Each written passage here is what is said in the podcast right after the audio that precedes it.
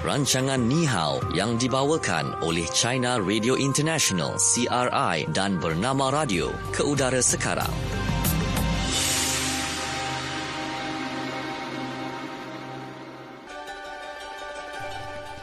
Ya, bernama radio stesen berita bisnes anda. Waktu ini kita dalam program uh, Ni Hao yang dibawakan oleh China Radio International dan bernama radio saya Natasha Aimi bersama sahabat saya Syuhada Armawan di sini. Ya. Okey. Baik dan uh, hari ini kita nak bawakan seperti biasa ada fokus China, kita ada uh, fokus apa kata anda, kemudian Ya. kita ada uh, fokus di Malaysia dan menariknya kuis kenali uh, China pada hari ini. Okey, wang tunai RM100. Ya, itu dia RM100 menanti anda ya untuk kuis kenali China kejap-kejap lagi nanti. Okey, kita akan bersama-sama dengan sahabat kita yang berada di CRI. Okey, waktu ini kita ada Izati. Selamat petang Izati. Baik, jadi kita teruskan saja ke segmen kita yang pertama iaitu fokus di China. Fokus China. Okey, baik. Untuk fokus di China pada hari ini, kita nak bercakap berkaitan dengan kerajaan China yang mengumumkan penambahan lima hari cuti umum baru yang jatuh uh, pada hari buruh antarabangsa ataupun Labor Day iaitu pada 1 hingga 5 Mei 2020. Hmm, Ah, lima okey. hari terus ya? Lima hari terus. Dia Bukan satu lima hari semua. bulan, bukan satu hari bulan lima. Ha, dia Dia lima satu hari. sampai lima hari bulan Mei. wow. Okey, jadi kita nak uh, kongsikanlah mungkin Izati ya uh, boleh ulas secara lebih lanjut lagi serta kongsikan respons masyarakat Cina. Silakan. Ya, ternyata, ternyatanya ini satu berita baik ya.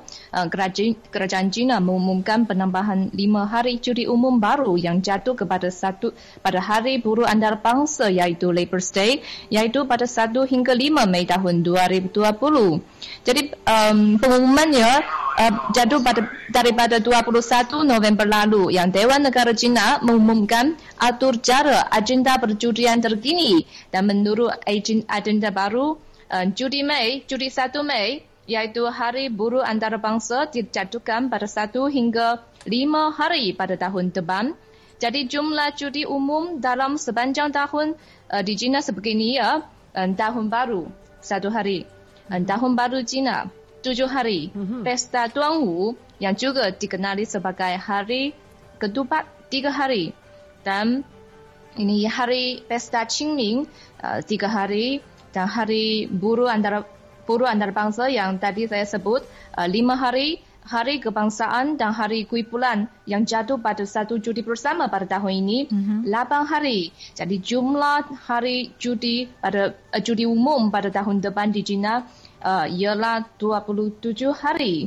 Uh, dan peng, pengubahsuaian ini terus mendapat uh, mendapat respons aktif uh, dan sambutan meriah daripada masyarakat masyarakat awam China dan teru, terutamanya dari uh, dari sektor pelancongan. Mereka bagi itu uh, respons yang paling meriah. Dan selepas pengumuman agenda baru itu ramai penduduk China mula membuat rancangan pelancongan ke luar negara untuk tahun depan. Dan menurut statistik pada hari pengumuman agenda perjudian baru itu ia- iaitu pada 11 November lalu dalam tempoh setengah hari dan jumlah orang yang menembak tiket kapal terbang, hotel atau mencari nasihat tentang plan pelancongan ke luar negara melalui aplikasi Xiecheng meningkat banyak kali ganda dan juga dalam tempoh 3 jam sahaja jumlah pencarian maklumat tiket kapal terbang meningkat 10 kali ganda berbanding tempoh yang sama tahun lalu. Dan juga pada masa yang sama, uh, statistik dari Ma Fengwo uh, iaitu satu laman web pelancongan di China dan jumlah tumpuan perhatian penduduk China terhadap cuti 1 Mei juga meningkat 1127% dan plan perjalanan pelancongan ke luar negara meningkat 200%. Dua kali ganda lah. Antaranya, uh, dua jenis perjalanan iaitu pelayar makan angin dengan boat dan plan perjalanan bebas mendapat kesukaan paling ramai. Uh, sebenarnya saya mau menjelaskan sedikit tentang uh, hari perjudian di China ya. Pada 1995, uh, bekas Perdana Menteri China Li Peng menandatangani itu akta yang nombor 174 mengenai itu uh, uh, sistem uh, sistem tempoh kerja di China uh, menurut itu uh, China mula melaksanakan sistem uh, kerja lima hari seminggu dan 8 jam sehari uh, iaitu 40 jam kerja satu minggu um, bermula pada satu juga satu Mei tapi tahun 1995. Uh, jadi menurut undang-undang pekerja di China ya pada hari cuti jika pekerja dituntut kerja oleh pihak majikan pada hari cuti umum jadi pihak itu majikan mesti membayar tiga kali ganda daripada gaji asalnya dan pihak majikan tidak dapat tidak boleh menolak pembayaran itu dengan ganti hari cuti. Mm-hmm. Itulah tentang itu uh, sistem perjudian di China dan bagaimana judi um, sistem judi per, perjudian di Malaysia. Okey. Uh, yang setahu saya banyak judi umum Yo, juga ya. Betul-betul yeah. kat Malaysia memang Mari kita, kita search. sebab kita uh, ber, satu lagi kalau sebut tentang cuti perayaan ya, kita di Malaysia berbilang kaum Betul. dan setiap kaum ada sambutan perayaan yang tersendiri. Dan menariknya bila uh, contohnya sesuatu kaum itu menyambut perayaan, satu Malaysia cuti. Ah, yeah. contohnya macam uh, hari raya Aidilfitri kan. Uh, hmm. jadi semua rakyat Malaysia bercuti bukan saja, bukan bukan tertumpu kepada mereka saja mereka yang menyambut perayaan tersebut kalau tahun ya. baru Cina semua rakyat Malaysia bercuti Ah, jadi itulah panjang-panjang ya. Uh, antara keharmonian yang ada di Malaysia. Ini cuti pun kami berkongsi bersama. Okey, tapi bila sebut yeah. tentang cuti memang Malaysia orang kata uh, uh, yang yang terbanyak jugalah dari Betul. segi cuti tahunan tu kan. Ya, yeah. lepas tu kita ada juga kan show kan setiap negeri pula ada cuti-cutinya yang yeah, tersendiri, cuti juga uh, mengikut hey, negeri. Oh. Uh, jadi itu yang membuatkan kadang-kadang kalau secara totalnya, mm-hmm. secara totalnya memang akan jadi banyaklah. Mm-hmm. Uh, macam tahun 2020 nanti uh, seperti biasa kalau kita ikut semua negeri negeri kita ada tahun baru dah tentunya mm-hmm. kan lepas tu kita mm-hmm. ada juga tahun baru Cina dan ada uh, cuti hari raya mm-hmm. uh, hari Taipusam pun ada hari wilayah persekutuan contohnya mm. uh, ini tak campur yang negeri-negeri tau ini yang semua negeri dulu lepas tu hari pekerja mm-hmm. hari buruh sama seperti di China juga uh, tapi kita satu hari je lah yeah. tak adalah lima hari okay, hari Wesak hari Wesak semua negeri yeah. uh, hari Nuzul Al-Quran pun mm-hmm. semua negeri yeah. tapi kecuali di uh, Johor, Kedah, Melaka, Negeri Sembilan, yeah. Sabah dan Sarawak Betul. sebabnya ada cuti yang negeri tidak mengambil, mengambil. cuti tersebut uh. Uh, okay. jadi hmm uh, sama juga seperti uh, pesta keamatan. Mm-hmm. Uh, ini disambut di uh, sebelah Sabah dan juga Sarawak serta Labuan. Mm, ya, yeah, okay. betul. Uh, dan uh, tapi kalau kalau kita sebut tentang uh, hari-hari cuti negeri, mm. uh, itu memang khas negeri tersebut saja yang betul. cuti. Ah, contoh macam pesta keamatan. Uh. Uh, ini di Labuan dan juga di Sabah. Sabah. Mm-hmm. Uh, ada hari gawai untuk negeri Sarawak. Sarawak. Ah, lepas tu uh, apa ada juga uh, hari cuti keputeraan yang di Pertuan Agong mm-hmm. uh, untuk negeri Kelantan dan Terengganu. Mm-hmm. Lepas tu untuk di Pulau Pinang eh akan ada satu lagi hari bandar warisan dunia Georgetown pun ada. Mm-hmm. Ha, itu mengikut oh. negeri. Okay. Hmm. Jadi uh, bila sebut tentang uh, cuti pastinya kalau se- uh, nak plan ataupun ada yang dah merancang tentang percutian mereka akan tengok kalender balik lah. Ya, uh, bila kita uh, bercuti kan jumlahnya berapa hari tapi yeah. ramai mungkin tertumpu kalau nak pergi bercuti macam sekarang inilah cuti sekolah.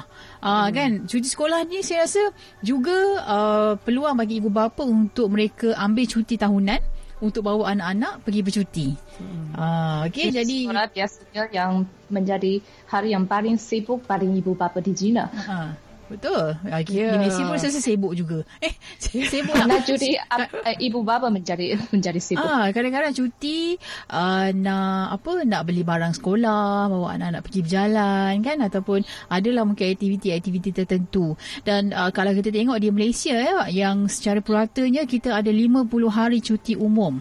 Oh, 50. Ya, dan merupakan uh, dalam kalangan 10 negara uh, di Asia yang mana Malaysia merupakan negara terbanyak cuti umum wow. yeah. di Asia saya Tenggara. Hitung, hmm.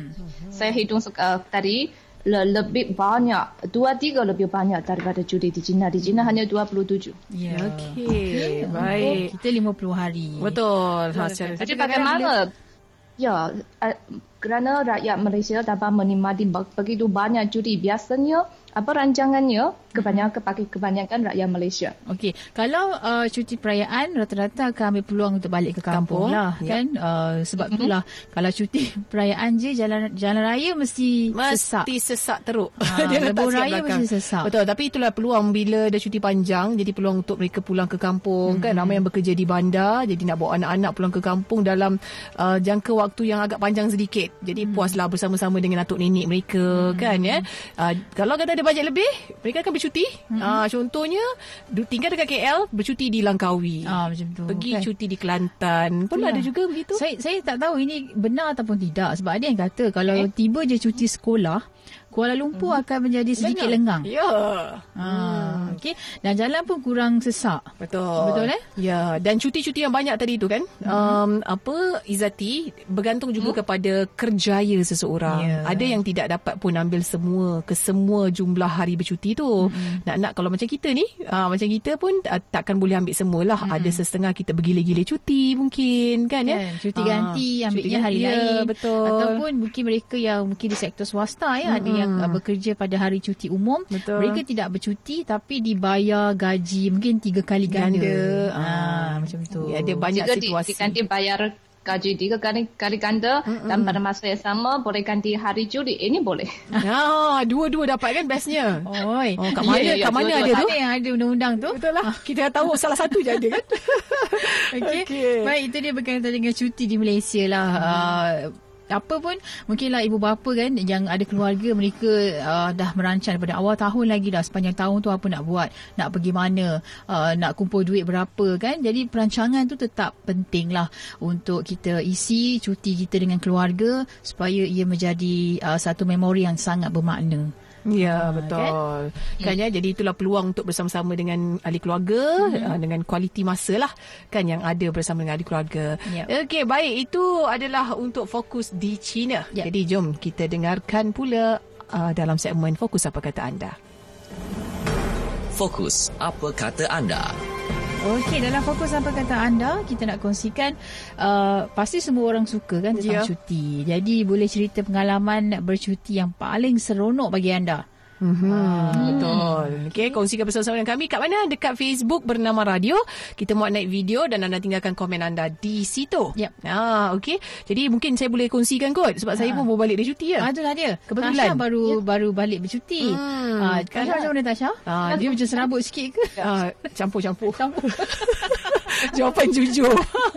ah, jadi saya uh, baru-baru ni uh, saya bercuti bawa anak-anak uh, pergi ke Johor mm-hmm. uh, kan ya sebab sekarang ni um, trend sekarang ni kalau Izati tengok kan di Malaysia sendiri uh, kita rasa seronok sangat bila dapat bawa anak-anak ke uh, taman tema. Hmm. Ah, dia jadi macam mudah Okay. lah kan ya kalau dulu nak mandi kalau kita nak bermandi-mandi kita kena pergi laut contohnya ataupun di sungai kan. Air Ah, terjun, jadi eh. air terjun sebagainya. Ah, jadi sekarang ni ah, dia, kita nampak lebih mudah ataupun lebih selamat sedikit kita pergi ke taman tema air contohnya hmm. ataupun taman tema yang ada per, banyak permainan yang membuatkan anak-anak kita akan teringat-ingat lah uh, kan bila balik tu dia akan cakap balik dengan kita Ah, ya kan? Balik-balik tu ajak pergi lagi. Ha, ada juga. Pun ada juga kan ya. Tapi uh, satu situasinya mungkin perbelanjaannya lebih lah. Kosnya mm-hmm. lebih lagi lah Ah, daripada betul. Bila cakap tentang taman tema ni kan Hmm. harganya kos lebih. Ah. Kos dia mungkin kita rasa macam uh, nak garu dagu jugalah. Hmm, Kan, tapi saya dah habis satu muka dah kan.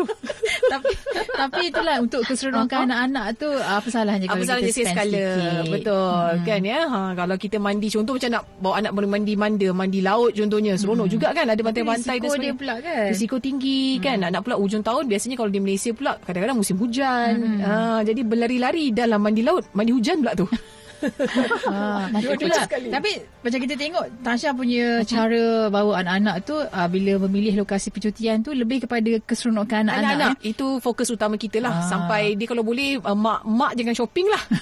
dia tak kena shopping pun tak boleh. Dia shopping pun untuk anak-anak dia punya mainan dan sebagainya kan. Mungkin tu itu cara yang orang kata yang betul jugalah hmm. sebab bercuti ni nak bawa kata nak gembirakan anak-anak hmm. bawa kena bawalah tempat yang gembirakan Ya, mereka betul. betul. Kadang-kadang ibu bapa ni cuti lah bawa anak-anak seronok tapi pergi tempat yang seronok dia seorang Dia, seronok. dia seronok. Ah, kan dia tempat dia shopping ke, tempat dia ambil gambar Kan, ke. anak-anak macam tengok je lah apa mak Saya dia kalau buat kan. anak dia satu dua mungkin okey kot. Tapi kalau anak macam ramai macam saya ni, saya rasa saya kalah lah.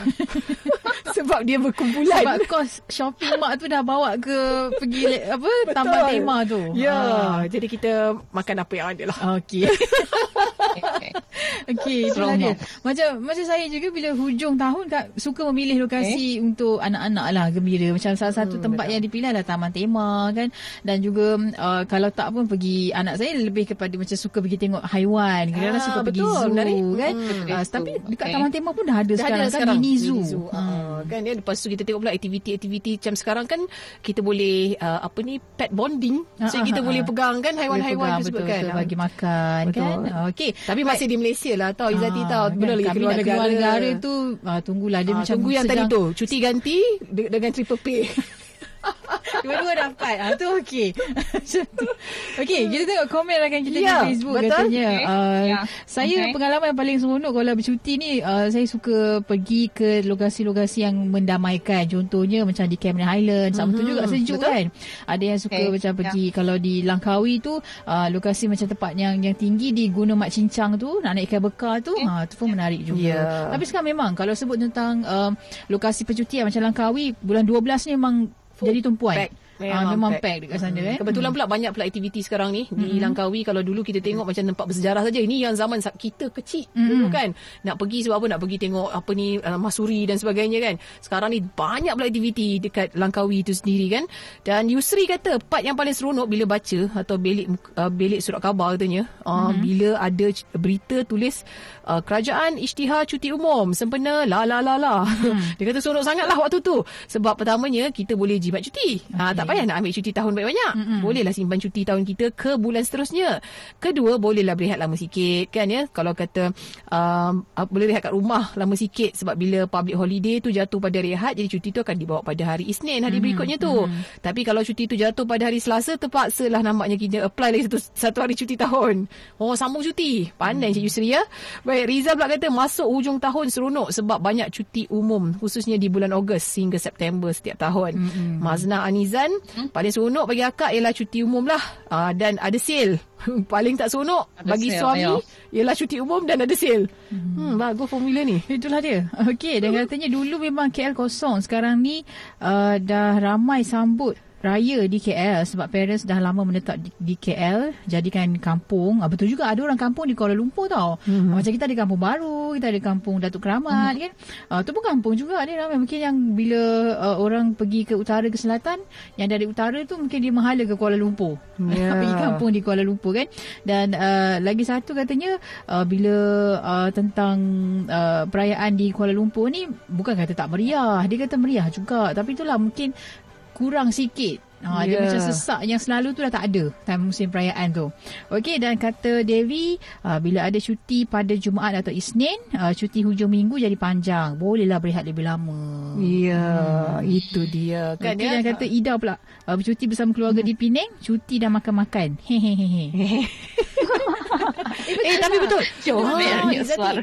Betul. Uh, ada orang bercuti untuk cari makan je. Betul. Uh, Oh, saya memang ada juga beberapa kawan-kawan. Saya rasa uh, Shu pun muda-muda dia macam tu kot. Ha. sampai sekarang juga. tak tahulah. Saya kadang-kadang tu lah kalau teringin pergi je. Ha, saya banyak tempat makan dekat negeri-negeri di Malaysia kan banyak negeri kan hmm. juga uh, Izati. Saya memang tak tahu. Saya makan itulah mana jumpa tepi jalan saya makan.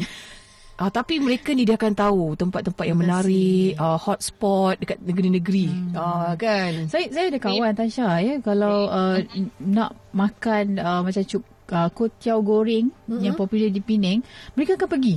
Ha, memang kat situ. akan pergi dekat Ya. Penang. Oh, nampak tu dahsyat tau. Oh, dahsyat dia. Oh, sampai ke Penang cari syuk- kuih tiaw je. Padahal Shu boleh masak, tak masalah. Tapi dia tak tahu rumah saya pula. Macam tu kan. Macam susah pula ni. Ha, jadi itulah dia cara cara cuti masing-masing lah. Yelah, ya. Dia betul. yang cari pengalaman, dia cari kedamaian, dia cari makan. Kita tanya Izati. Izati, Izzati, pula macam mana ah. Izati? Uh, jadi, jadi pengalaman saya yang paling seronok, seronok sekarang saya masih tidak boleh lupa terlupa iaitu ma, uh, se, 10 tahun yang lalu lah waktu saya masih seorang mahasiswa mm-hmm. pada musim panas di sekolah yang kami sekelas mengajarkan lawatan sambil belajar ke Malaysia. Mm-hmm. jadi hari jadi pada cuti itu dan kami bersama-sama pergi itu pulau perhentian. Ini memang ber, uh, bagi saya memang dari per, kali pertama saya melihat itu pemandangan lautan yang begitu indah memanglah tidak boleh dilupakan. Hmm. Pulau perhentian ya pernah pastilah sudah sudah pergi banyak kali ya. Hmm, tak pernah. Hmm, tak pernah. Betul. tak pernah. Saya tak saya bukan jenis yang suka bercuti pergi ke pulau. Ha, Kecuali pulau yang saya pergi Pulau Pinang dan Pulau Langkawi. Dalam kurungan Natasha pun sama. ah, betul. Saya pun jarang sebenarnya pergi ke pulau. Saya pernah pergi pulau Ha, sama-sama je. ah, tak Pulau ada. Pinang, Pulau Langkawi. Ah, uh, itu pun sebab kerja. Mm-hmm. Dan saya tinggal dekat Perak, Pulau Pangkor tu pun saya tak pernah pergi. Ah, betul. Saya... Uh, saya walau di kampung saya kat Perak tiap tahun balik. saya uh, rumah saya di Sitiawan. Sitiawan dekat dengan Lumut. Lumut tu memang dekat dengan Pulau Pangkor.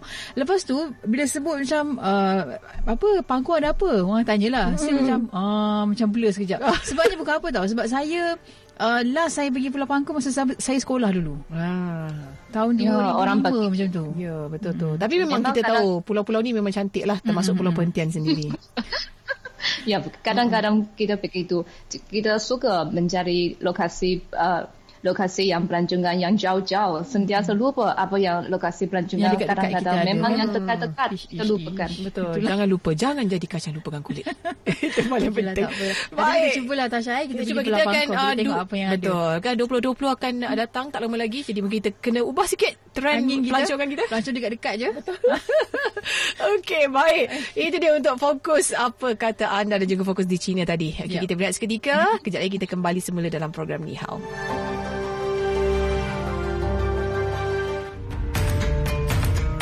Anda kaki melancong, suka melawat ke tempat-tempat menarik serata dunia? Pastilah momen-momen indah sepanjang perjalanan wajib anda abadikan sebagai kenang-kenangan. Jom sertai pertandingan video pendek Anjuran Pusat Kebudayaan Cina CCC di Kuala Lumpur dan anda berpeluang memenangi hadiah wang tunai RM5,000 dan tiket penerbangan ulang alik ke China dengan tema China Beyond Your Imagination – Mari rebut peluang ini dengan menghantar video kreatif anda. Durasi bagi setiap penyertaan adalah di antara 1 minit hingga 5 minit dan setiap penyertaan mestilah menepati tema dengan membawa mesej perkongsian pengalaman yang terindah dan terbaik semasa berada di China. Buat naik video pendek anda di Facebook beserta hashtag China Beyond Your Imagination, hashtag CCCKL Video Contest 2019 dan hashtag Visit China. Selain itu, hantar penyertaan lengkap di laman Facebook China Cultural Center di Kuala Lumpur. Tarikh tutup penyertaan pada 9 Januari 2020. Jadi tunggu apa lagi? Sertailah sekarang. Kapsul Seiring Sejalan dalam sesebuah syarikat di mana pun accountant CFO memang memerlukan seseorang yang pakar dan sebab banyak kebergantungan syarikat atas CFO tersebut. Okay. CFO kena buat ni, kena buat itu, kena tahu teknologi, ya. Itu yang pertama. Yang kedua, accountant tak semestinya buat kerja accountant. Accountant boleh self-employed. Dia boleh berniaga sendiri. Accountant boleh jadi CEO bank. Dan dah banyak pun oh. CEO bank kita adalah dari accountant ya. Contohnya bank Islam. Encik Muazzam ialah mikpa. Dia seorang accountant. Tapi dia CEO bank.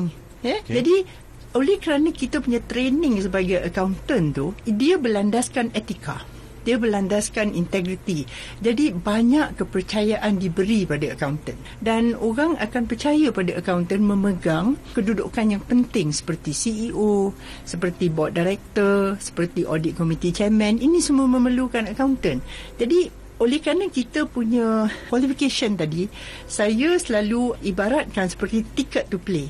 Kita ada sesuatu kelulusan yang sangat baik untuk kita masuk gelanggang dan orang percaya pada kita.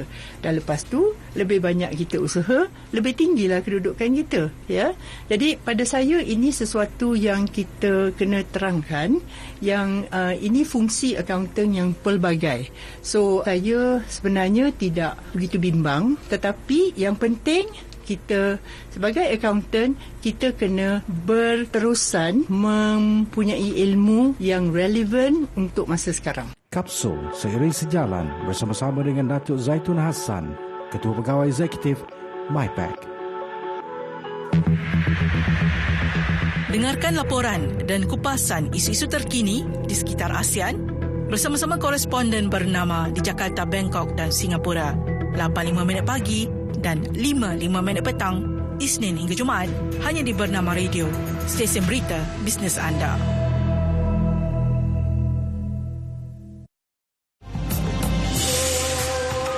Teruskan mengikuti rancangan Ni Hao yang dibawakan oleh China Radio International CRI dan Bernama Radio.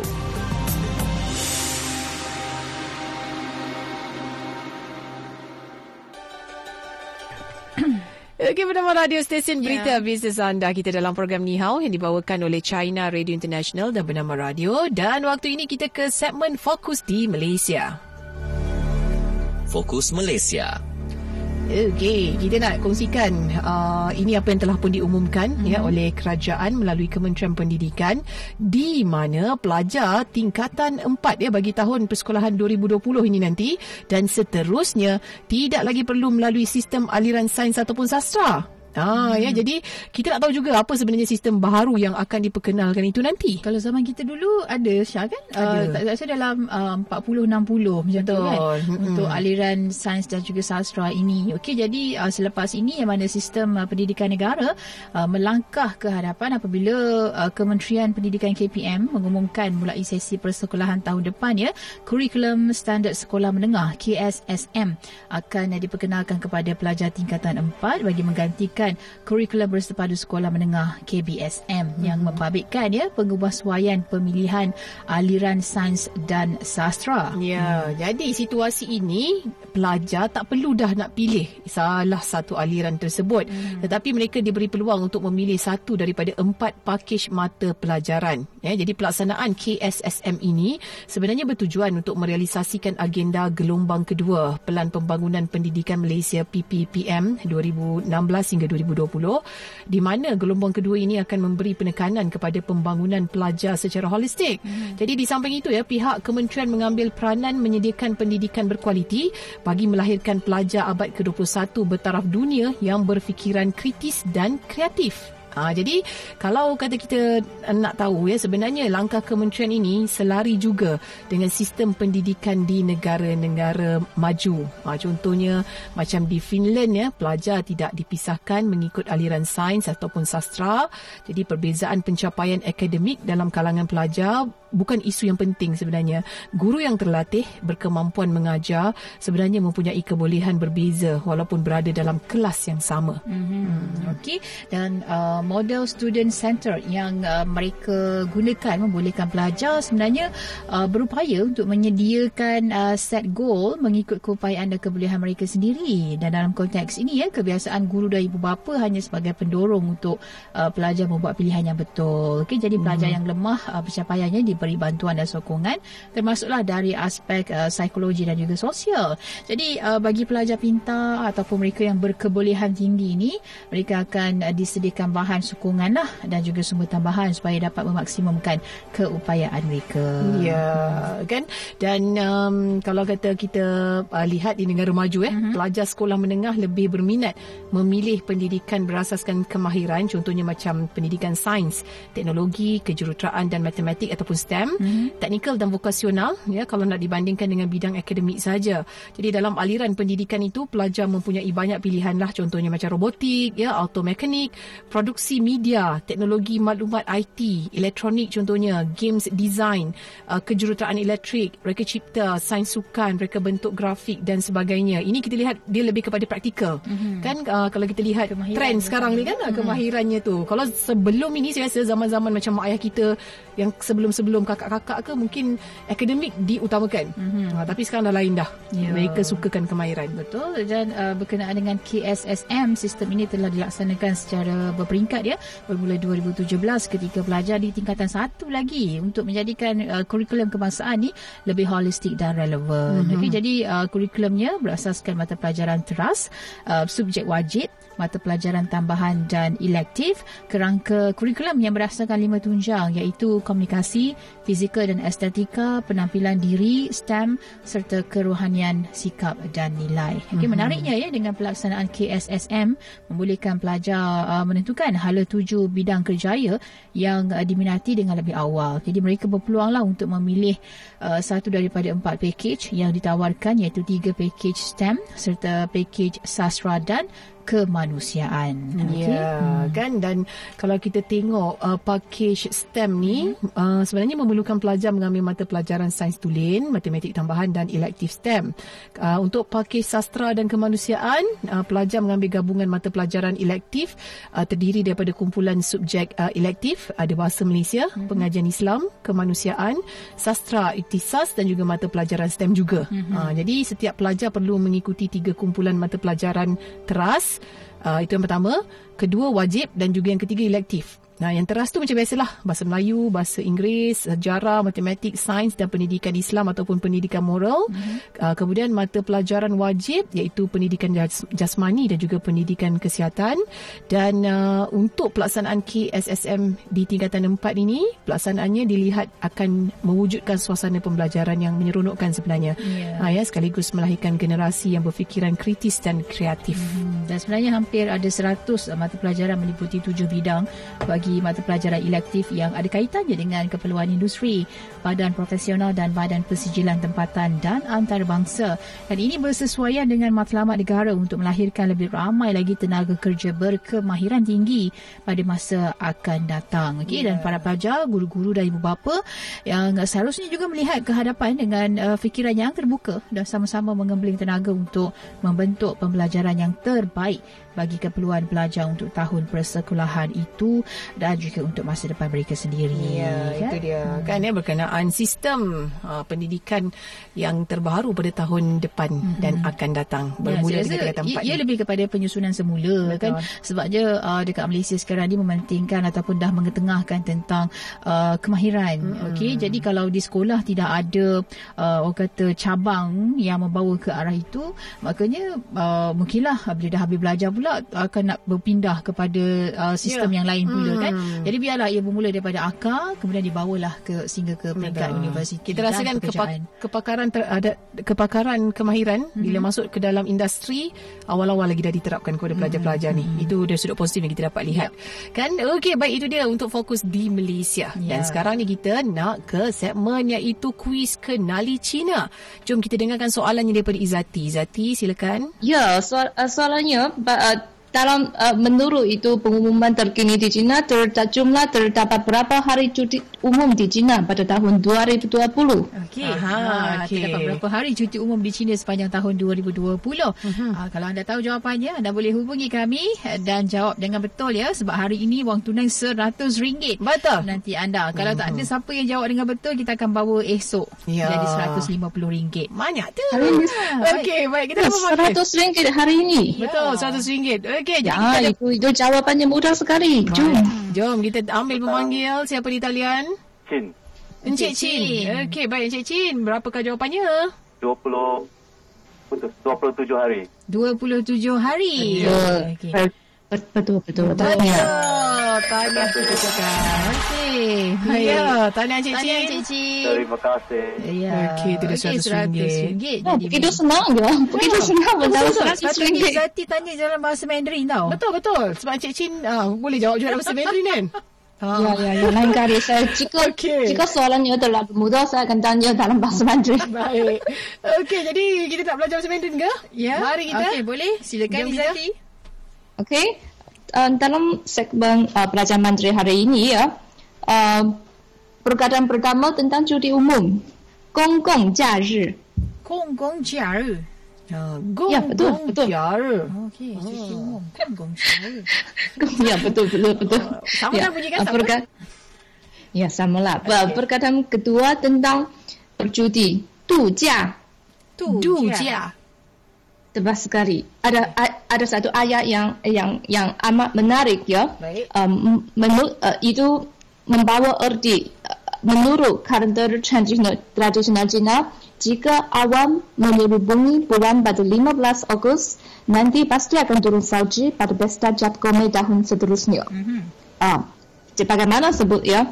Um, 八月十五云遮月， 正月十五雪打灯. Uh, perlahan-lahan saya boleh jelas sikit ya. Okay. Uh, jika Natasha dan Shu pandai bertutur berbahasa ini, nanti berbuat berbuat dengan orang orang Cina, orang Cina ya pasti akan dianggap orang lokal. Jadi oh, kerana oh. itu boleh peribahasa ini mengandungi fenomena meteorologi Cina. Uh, dari nenek nenek moyang Cina ini sangat bijak pada zaman purba ya sains dan yang teknologi yang tidak begitu maju seperti sekarang ya. Uh, dia ada sains meteorologi yang begitu sistematik sebegini. Jadi mereka masih dapat membuat kesimpulan yang yang tepat melalui memerhatikan fenomena bintang dan awan. Jadi kedua itu ayat ini mempunyai itma irama seperti seperti muzik ya. Okey. Ada persamaan dan ada perbezaan yang 八月十五、正月十五，ya 十五 bersama 15. 八月 August, 正月 itu bulan Februari ya. Ada persamaan ada, ada perbezaan. Um, jadi perlu Baca latih dengan berlatih. Ya ya dengan ritma begini Baik, ya. 八月十五云遮月，正月十五学大灯。begini. Oh. tak apa tak apa. Yo yo yo yo. Apa? Yo yo. 八 apa Yu Sibu tak, Bu Ji Yu ah tu. Ah dia itulah. Jadi lah jadi dari mana tu. Okey tak apa kita kita cuba perlahan-lahan lah ya. Okey baik. Okey kita cuba lah nanti dah. Okey. Tasha, ah, mari kita. Okey. Uh, yeah, okay. Cuti umum dalam bahasa Mandarin, Kong Gong Jiaru. Ya, lulus. Okey, okay. yang kedua bercuti, Dujia. Dujia. Dujia. Ya, betul, betul, okay. betul. Okay. Baik. Uh, apa tadi, menurut kerana Imlek Cina, jika awal menyelubungi bulan pada 15 Ogos, nanti pasti akan turun salji pada Pesta Cap Gomek ya. tahun seterusnya. Ya, sila cuti. Cuba menyanyi. Cuba menyanyi. Menyanyi, menyanyi. Cuba menyanyi pula. Oi, The ball, the ball. Ba yue shi wu je yue. Jing yue shi wu je da deng. Ya, boleh dia dah rumah. Ya, okay. Saya juga lah ya. Okay. Ba yue ya, ya. shi wu yun jue and yun je ba yue she wu yun je yue jeng yue she wu shue da deng Nampak sulit lupa lah Tidak ada rumah juga Okay Ah oh, Tidak dapat rumah je masa tu Oh Okay Dia tadi malah Dia Dia siap ada dung Dia ada rebana Belakang tu Ya, Okey. ketua-tua pakar, ketua-tua pakar tentang budaya Cina. Baik. Okay. Itu dia. Ha, seronok sebenarnya. Itulah dia program Ni Hao kita. Ah, kan ya. Ah, dapat ilmu punya juga Ya. kan. Dapat dapat geli hati pun dapat juga. Okey. Okey, baik. Apa pun kita nak ucapkan terima kasih ya Izzati Ya. uh, untuk hari ini. Terima kasih. Kita akan jumpa lagi uh, esok untuk program Ni Hao dan mewakili penerbit Ni Hao Hezri Rahil. Yap. Kita jumpa lagi uh, esok ya untuk uh, program-program yang lain pula dan Mhm. terus anda ikuti kami bernama Radio Stesen Berita Bisnes Anda. Bye-bye Izzati. Bye. Bye, jumpa lagi.